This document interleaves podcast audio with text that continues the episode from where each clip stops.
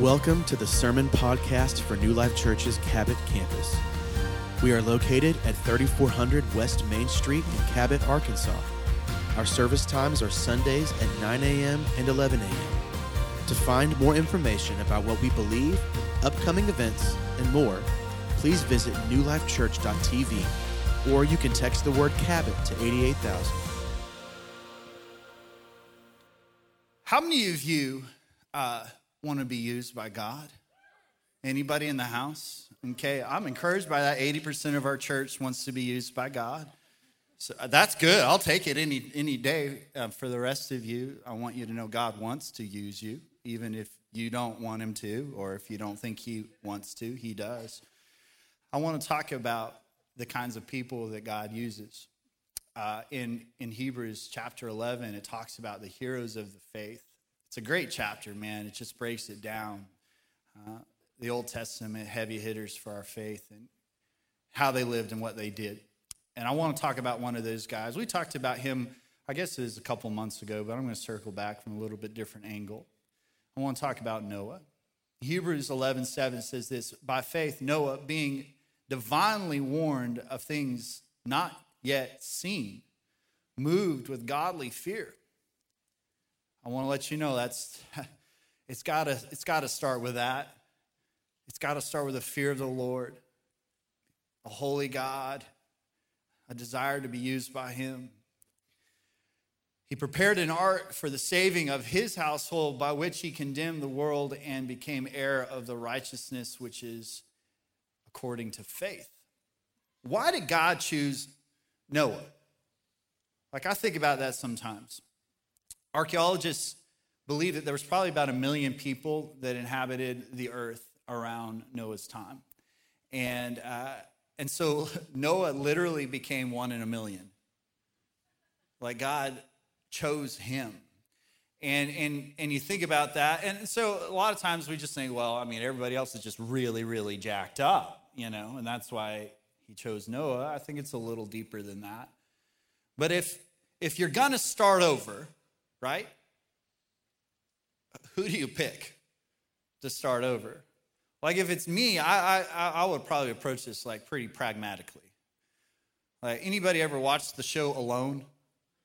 Okay, uh, these people they're like survivalists, uh, and they a lot of different personalities. Basically, they just drop them off in the middle of nowhere with a couple of video cameras and and some survival equipment, and whoever survives the longest wins. And uh, I would probably think about picking somebody that has skills something like that, right? Because let's just be honest, if the Lord picks some of your families, y'all going to starve to death once you get off the ark because you, you, you, don't know. we, we're, we're in a society where unless people are taking care of us, we're, we might be in a little bit of trouble. And, uh, you know, so we may even go as, as shallow as to say, well, I mean, I think it, a good looking person would probably be a good idea, right? Like a, a good gene pool there. Uh, you might consider that. But here's a serious question If God wanted to start over, would he pick your family? And why would he pick your family? Here's one I think about a lot. If God was going to pick a church family to start over, would he pick our church family? And why? In Second Chronicles 16 9 it says this The eyes of the Lord run to and fro throughout the whole earth, that he may show himself strong in behalf of those whose heart is perfect towards him. Heart. So, God is looking at the heart. Regardless of our qualifications, what we think, that's where God starts with our heart. But in that, I think that God saw in Noah's heart some pretty important things. And the first thing I think when it comes to who God uses, I think God uses people who are exceptional. Let me ask you this question Do you feel exceptional? I want to explain what I mean by that. But let's get into our text about the, the time that Noah is living in. In Genesis chapter 6, starting in verse 5. It says this The Lord saw how great man's wickedness on earth had become, and that every inclination of the thoughts of his heart were only evil all the time. Man, that, that's bad. The Lord was grieved that he had made man on earth, and his heart was filled with pain. So the Lord said, I will wipe mankind whom I created from the face of the earth, man, men and animals and creatures that move along the ground and birds of the air, for I am grieved that I have made them. But Noah found favor in the eyes of the Lord. This is the account of Noah. Noah was a righteous man, blameless among the people of his time, and he walked with God and he walked with God. How many of you have siblings? Anybody have siblings in the house? Okay, a lot of you. Okay, how many of you have more than one sibling? More than one sibling, a couple of siblings. siblings. Me too. I was a middle child. I have an older brother, younger sister. Uh, how many of y'all know that, that there, you more than likely have at least one sibling that could never do anything wrong? At least in your parents' eyes, maybe in their own eyes. Maybe you can relate to this like when something would happen, right? Something would break, and your parents would walk into the room. They wouldn't say their name. For our, in our house, it was James Young. Which one of you did it? My, my, my older brother's name is Young. My sister's name is. Laura. They didn't walk in the room and be like, which one of you? They were specific. No, it had to be James or Young. Because Laura is just so blameless. We all know that that ain't true. And that one sibling that never got blamed for anything, when we get to heaven, we'll all know. It's coming. But this isn't just saying he's blameless, like he is. This goes to his integrity, though. I love this progression. There's righteousness, not perfection, righteousness, which made him blameless. People couldn't attack his character. And then he's walking. He's walking with God.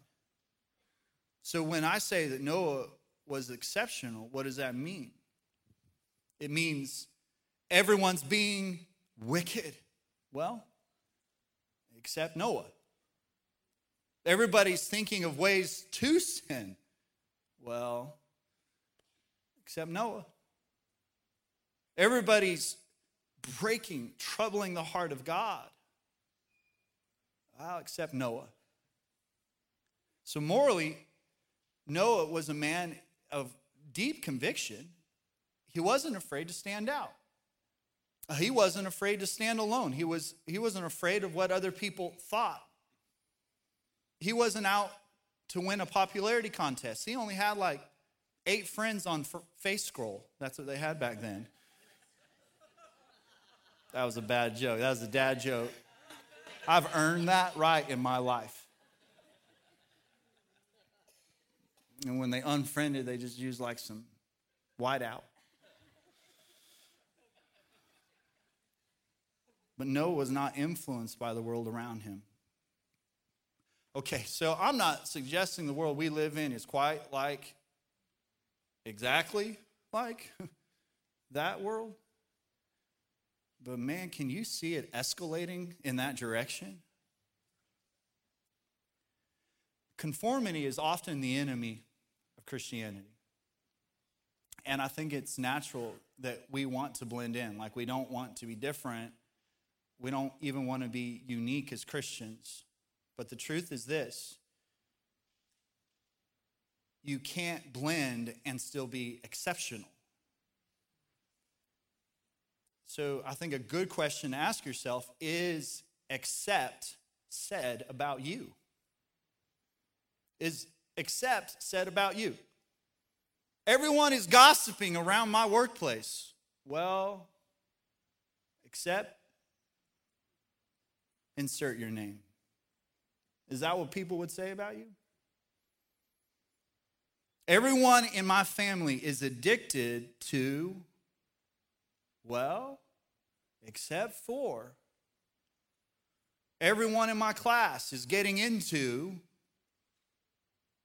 well, except for, would they say your kid's name? All my friends are leaving church right now. Well, except are you the friend that's holding the line? Philippians 2:14 says this, do everything without grumbling or arguing, so that you may become blameless and pure. Children of God without fault in a warped and crooked generation. Then you will shine among them like stars in the sky. I like what uh, Dabo Swinney said to his, his team. He said this let the light that shines in you be brighter than the light that shines on you. So, where does this come from? Where does it come from? It says Noah walked with God. And when you study the original language on that, it's the same word when the Bible talks about Adam walking with God in the cool of the day. None of us, in and of ourselves, are exceptional. None of us, in and of ourselves, are blameless. But if we can walk with God, He changes us, He transforms us. He was on the same page with God. Man, more than anything right now in my life, I just want to be in step with God. I want to be in step with what He's thinking, how He's feeling. What He's mad about, I want to be mad about. What He's happy about, I want to be happy about. I just want to be in step with Him.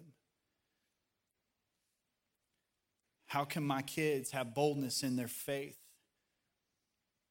How can I have confidence in my faith around the people I work with? When will you ever get the gall to walk across the room and actually talk to that person about Jesus? Because I want you to know that this place of being exceptional doesn't come out of a, a pep talk or a post, it comes out of a walk. It's when you actually walk across the room and apply your faith. God uses people who obey completely. In Genesis 6:22 says Noah did everything. Everybody say everything. Everything just as God commanded. Ev- everything. If you have a household with kids in it or just a household with people living in it, how many y'all know everyone has a different definition of I want this room completely clean. Every, that, that passes through very different people filters when they hear that, right? Like for some people, that phrase, completely clean, just means as long as there aren't animals living in here somewhere, that must be clean. And some of y'all, it involves gloves and multiple spray bottles.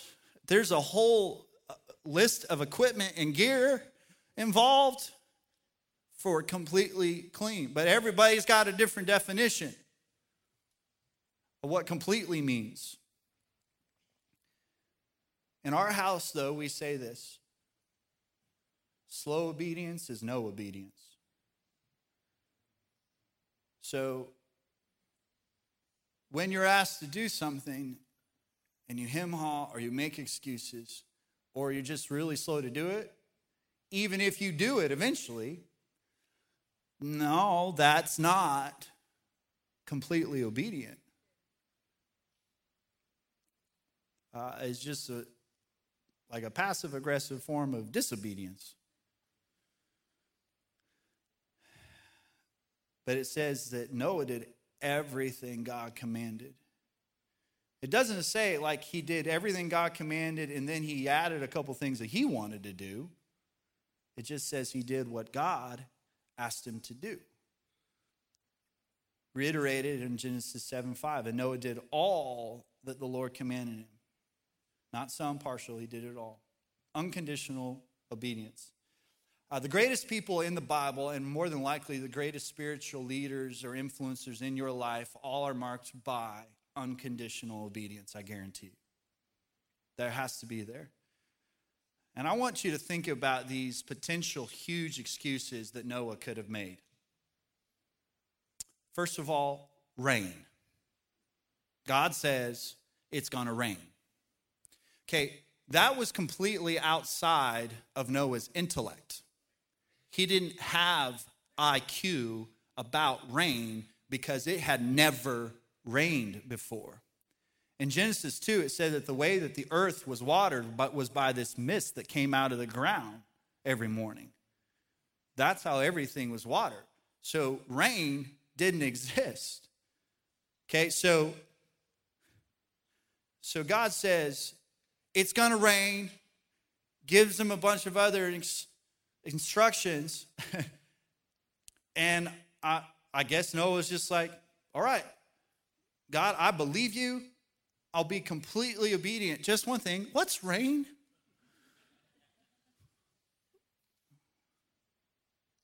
Also, he asked him to build a boat basically in a desert. The nearest large form body of water was over 500 miles away from where he was building this thing. 500 miles away. Like he had to look like a lunatic. And how many y'all know his family was certainly going to be battered with criticism? How many y'all growing up, your parents had a vehicle that embarrassed the heck out of you? How many of you that drove you to ride the bus? It was so bad. Like you you did not want to be seen in that vehicle. In my life, it was perpetual. It was like every season of my life. It's like my parents purposely bought a vehicle throughout the full course of my life that they always knew humility will come to our kids' hearts or else. And at, one point, we had this uh, Jeep Scout and uh, we lived in Colorado, so we usually had four wheel drive vehicles, all, all wheel drive vehicles of some kind. But this scout had some sort of wiring short, and it would just randomly start honking. Didn't know when it was going to happen. Seemed to always start happening, though, right when we were getting dropped off to hang out with our friends or at school. And, and, I, and it, it really wasn't my mom would usually drive it. It really wasn't my mom like pushing the horn. Like she would literally be just parked there, her hands off the wheel, and it would just be ah, ah, ah. And it wasn't even like a normal horn. It was like it was whining and complaining. So embarrassing. You can't hide an ark right? So I can't imagine how his kids were mocked and made fun of. And then God tells him, round up all the animals. Okay? Well, rain, that's outside of his IQ. Build a boat, that's outside of reason round up all the animals, that's definitely outside of his ability. How do you explain that? Like, I can't explain it. I do know this. If basically every Disney princess can do that, certainly the Creator God can make it happen, right? He can do whatever he wants to do. But imagine the work, okay? Because we, we like watch these movies and it's like, yeah, and then Noah built an arky arky. And the animals just came and loaded two by twosies. It was easy. No, like there's a gathering of every animal on the planet. Imagine the work of taking care of all those animals. Imagine the smell of all of those animals, every animal, including cats. Now, I believe this is they were still sanctified at this point. Okay, some got off track. I think it probably got off track when we started storing their poop in our house where we live. Somewhere in there, it got evil. But he's taking care of all of these animals. All these animals are coming in. Will you obey God even when it doesn't make sense? Even when it's difficult? Even when it is completely illogically outside of your ability? When He says to you, I want you to get up a little earlier so I can spend some time with you. I want you to commit to driving your kids to youth every week, even if it's at the sacrifice of something else. I do want you to tithe because I don't want you to be without my blessing. And I know it doesn't make sense, and I know it doesn't make sense financially. I want you to open your home to a life group. I want you to serve on an outreach team. I want you to go to school of ministry. I want you to walk across the room and, and invite the most unlikely person in the world to come to big screen with you. The greatest fruit ever in my life was right after I thought, and why would you want me to do that, God? There have been so many times, like this has just like been a perpetual thing for me, where I'll get into these seasons where my life finally starts to make sense on paper. Ducks in a row. Got some things set up. And right about that time, God says, Let's change everything. Let's mix it all up.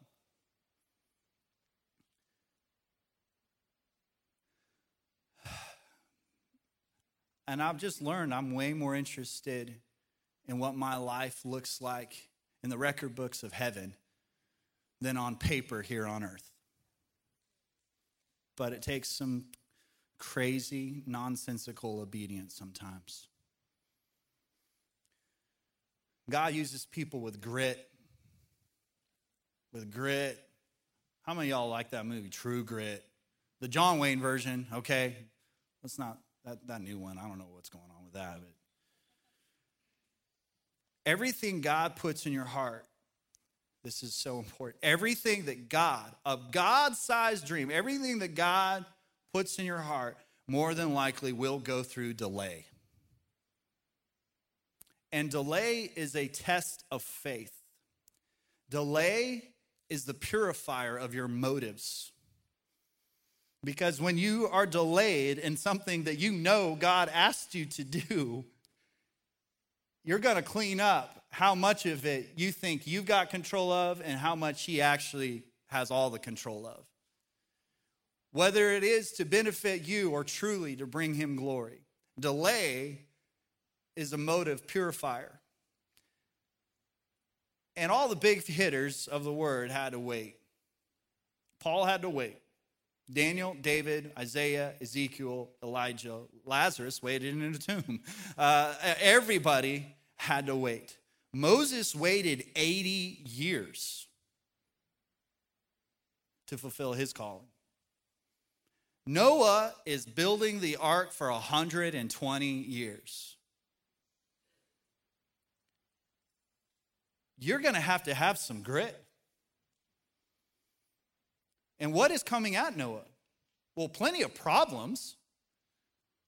Like, I know that God gave him favor in doing this, but the ark's not going to build itself. And this is something that's never been done before. There's plenty of pressure. Hey, the existence of humankind's on your shoulders, so, you know, no pressure though. It's, you're fine. And people, people, just mean, evil. Not like the evil most of us had to deal with either, like complete evil, negative. That takes some grit. If you want to be used by God, you're going to have to find some spiritual grit. Noah had to show up and do the work. And you've got to decide if they praise you, you got to show up and do the work. If they criticize you, you're going to show up and do the work. If no one notices you, you're going to show up and do the work. You're going to lean into passion. You're going to have faith. You're going to power up with God's love every morning. And I want you to write this down. I want all of you to be godly stubborn. We need some godly stubbornness right now in our culture. Like, I'm not moving on this. Because God has showed me. His word confirms it. Isaiah 40, 31 says this But those who wait on the Lord, those who wait on the Lord, shall renew their strength. It doesn't say how long, it says, Those that wait shall renew their strength. They shall mount up with wings like eagles. They will run and not grow weary. They shall walk and not be faint.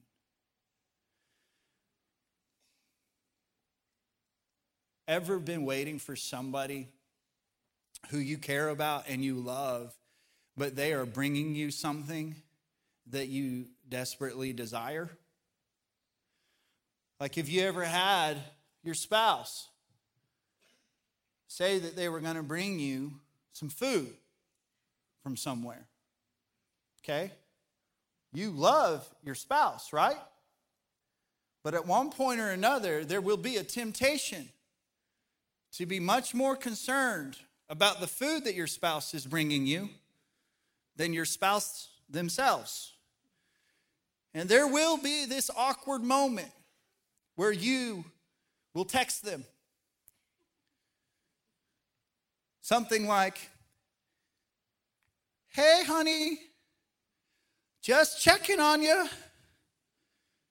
Are you okay? And they know what you're really asking them. They know what you're really asking them is, hey, I'm hungry. When are you going to be home with my food? And you're going to have to make the decision that you're going to love the person more than that thing that you think you desire so much that they have to offer you. Are you waiting on the what or are you waiting on the who?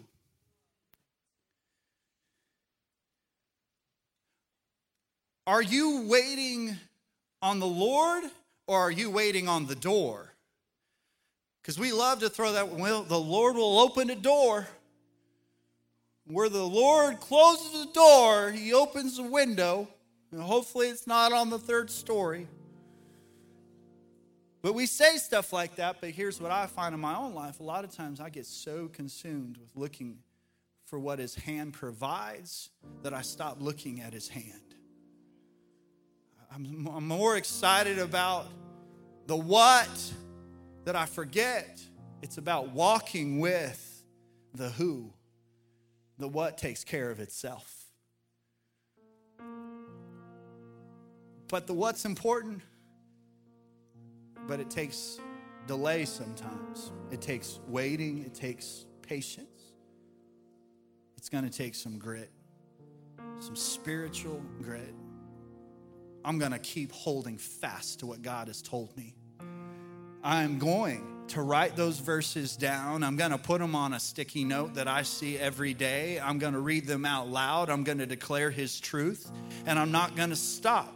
When that little post-it note starts to curl up because it's been hanging there and the stickiness don't stick anymore, I'm just going to get a new one and I'm going to write it even bolder. And I'm going to keep declaring His truth. I'm going to stick with this. I'm going to have some spiritual grit, some godly stubbornness, and I'm going to wait on the Lord. He is faithful.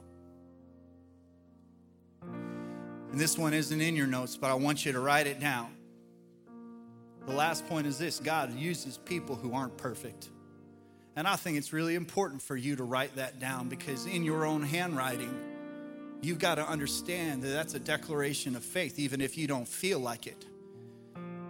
God uses people who aren't perfect. I want you to know the rest of the story with Noah, like, it, he, he, it doesn't, he doesn't like end real super strong. like, does everything the Lord tells him to do, builds the ark, flood comes, waters recede. God gives him the covenant of the rainbow. That is what the rainbow stands for. It's a covenant with God that he will never destroy the earth by water. That's what it stands for.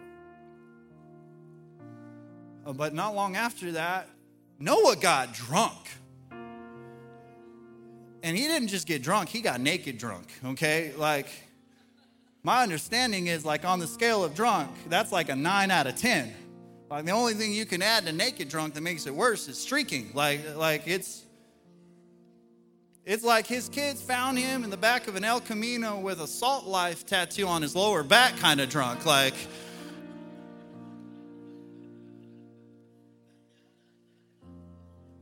dude messed up.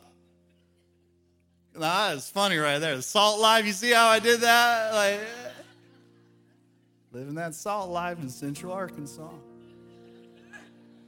That'll crack me up.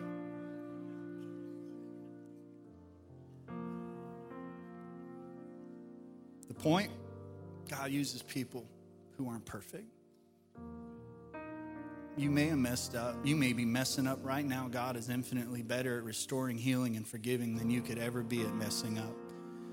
You know, you feel like you're really good at it. You may feel like you've been doing it really well for a long time, jacking things up. But the truth is, one moment in the presence of God can heal, restore, and set you on a path towards His perfect purpose and will for your life.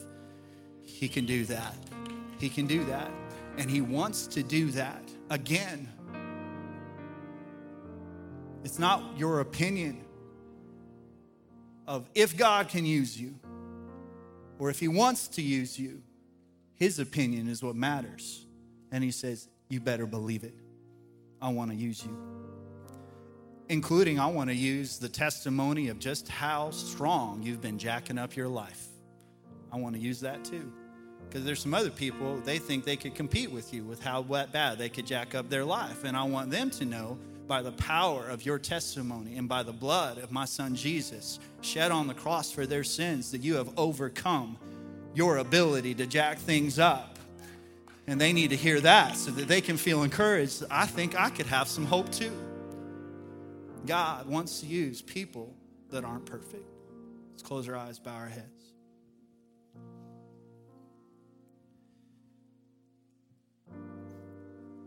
To be used by God clearly means you have to have relationship with God. Now, the truth is, God uses things and God uses people even when they don't even understand it. He can do that, but but that's not out of relationship. That's just out of his sovereignty. That's just out of the fact that he's the creator of the universe. And even people that don't recognize him, he may use them. But there are some of you in this room right now that he desperately wants to walk with, to use you for his glory, for his kingdom, and, and, and truthfully, for, for your fulfillment. But that doesn't happen if you're not surrendered to him. It doesn't happen if you don't have a personal relationship with him. And so, if you're here today and you know that you don't have that, you'll know it in your heart. This is not about your logic, it's not about your reason. It's not about your memory saying, Well, I said a prayer one time. It's not about your justification of, Well, I've been at church almost every Sunday of my life. This is something that you will know in your gut. Like, God, you either do or you don't. You don't have a peace. You don't have joy. You've tried everything, nothing's bringing fulfillment. And you know you need Jesus. And you know you're away from Him. And if you're here and you know you're in that place, He's here. He wants to meet with you, He wants to have that relationship with you. I don't care who you are, what you've done. But I do think it takes a willingness and it takes a decision on your part. And so the word says that if you will believe in your heart, and that's what God looks at. That's what God is looking at. He's looking at your heart. If you believe in your heart and if you confess with your mouth, the only reason why that's important is because you want the enemy of your soul, the Satan, you want him to know. You need to declare to him. But your own ears need to hear. But also, there's other people that that will believe the same way you believe and they need to come alongside of you and encourage you and support you. And so if you know you need to call on Jesus today, you, you, you need him. I'm, it's going to take a bold stance on your part. But right now, I, I'm just interested in dealing with the most important thing, and that's your heart. But if you're here and you know you're away from him, and you need him, I want to pray with you. I'm going to ask you to be bold enough to admit it's me. It's me. I'm away from him and I need him. If that's you, I want you to put your hand right now across this room. And as soon as I see your hand, you can put it down. Thank you. Anyone else? I'm just away from him. Got you. Anyone else? I'm just away from him. I need Jesus. I need to surrender to him as my Lord and Savior. Okay. Father God, I thank you so much for those, those couple of hands. I thank you for how much you love them. You showed your love. You showed your love. You showed the value that you have for their soul. If you raise your hand, I want you just to talk to the Lord. It may just be in your own heart, maybe loud enough for your own ears to hear it. Just say this say, God, I recognize that I'm a sinner. And I recognize that I can't save myself. There's nothing I can do that can pay the price for my sin. But I believe you sent your son Jesus to die on the cross for me. And right now, I ask for your forgiveness. The truth is, I can't understand how you could love and forgive somebody like me. But I have the faith to believe in and accept it right now.